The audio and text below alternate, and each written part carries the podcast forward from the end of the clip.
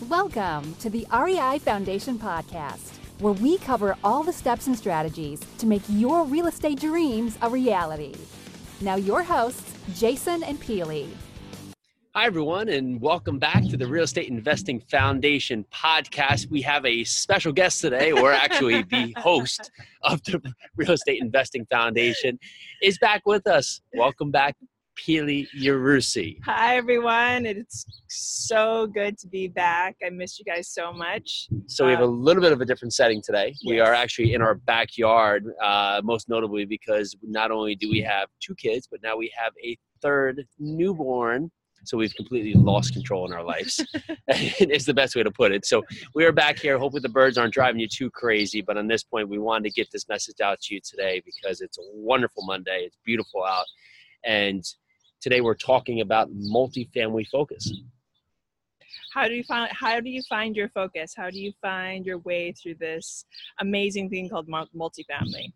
And what the entire message is here today is that start with a focus in mind of what kind of property you want to go after. And this is on our second part of a 10 part series. Last week we talked about getting your mind right.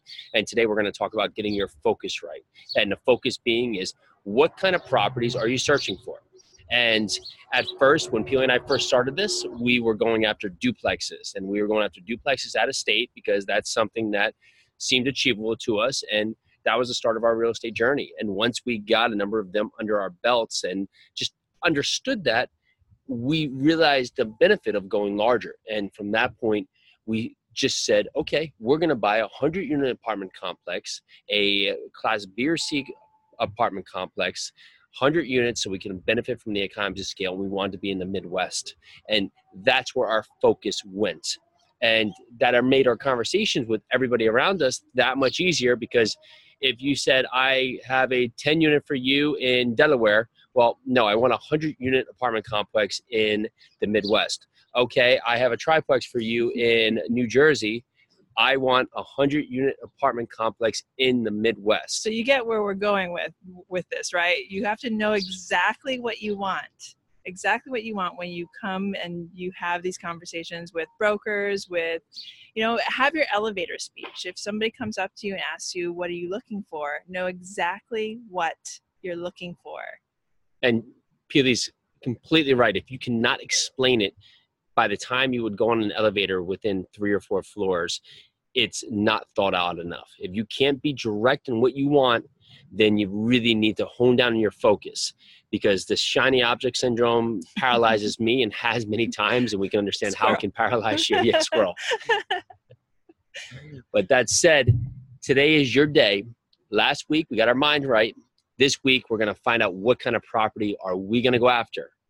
Can't wait for next week. Anything else to add? No. Okay, we got it all. Amazing. So again, if you're listening here, you can also check us out on YouTube. Make sure if you like what you hear, go to iTunes and give us a five star rating and review.